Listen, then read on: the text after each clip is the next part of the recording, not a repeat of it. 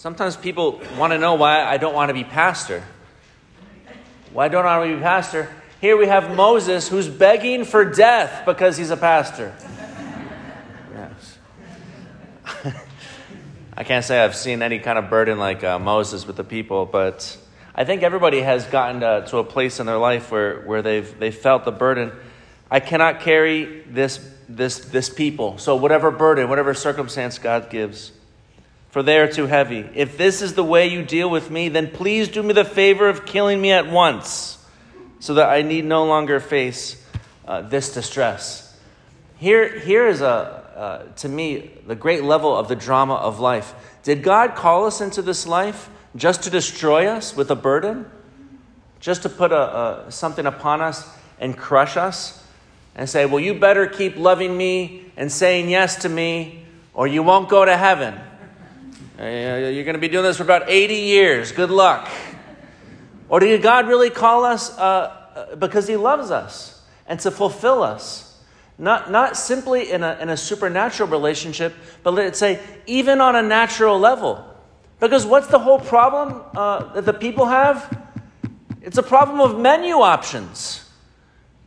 Hey, Moses, great. We got, we got a starch, but we need a protein. this isn't a balanced diet here.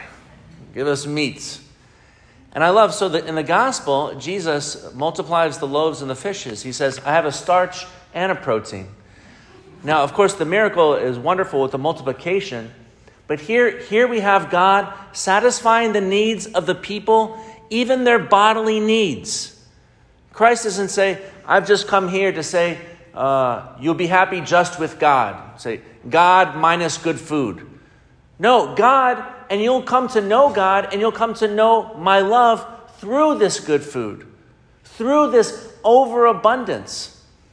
Here we see that often we can see the signs of the presence of Christ in this very surprising way in, an, in, in natural things that are elevated to something that would be impossible without Christ. I think about a friend of mine whose, whose, uh, whose world was turned upside down because she had a dinner with 15 to 20 people, and at that dinner there was one conversation. Have you ever been to a dinner that big with one conversation? This is something, this is something basically, let's say, let's call it impossible, and then we'll say, well, it happened, so it had to be Christ.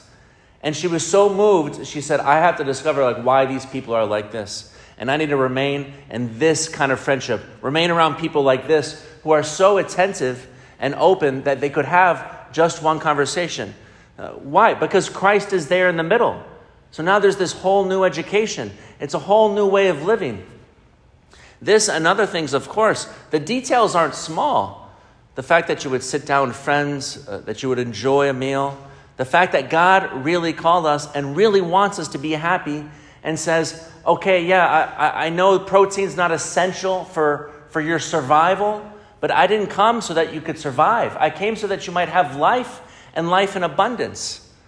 And so we, we, we strive to follow this, this way and to really look at our circumstances and to really fight God on it.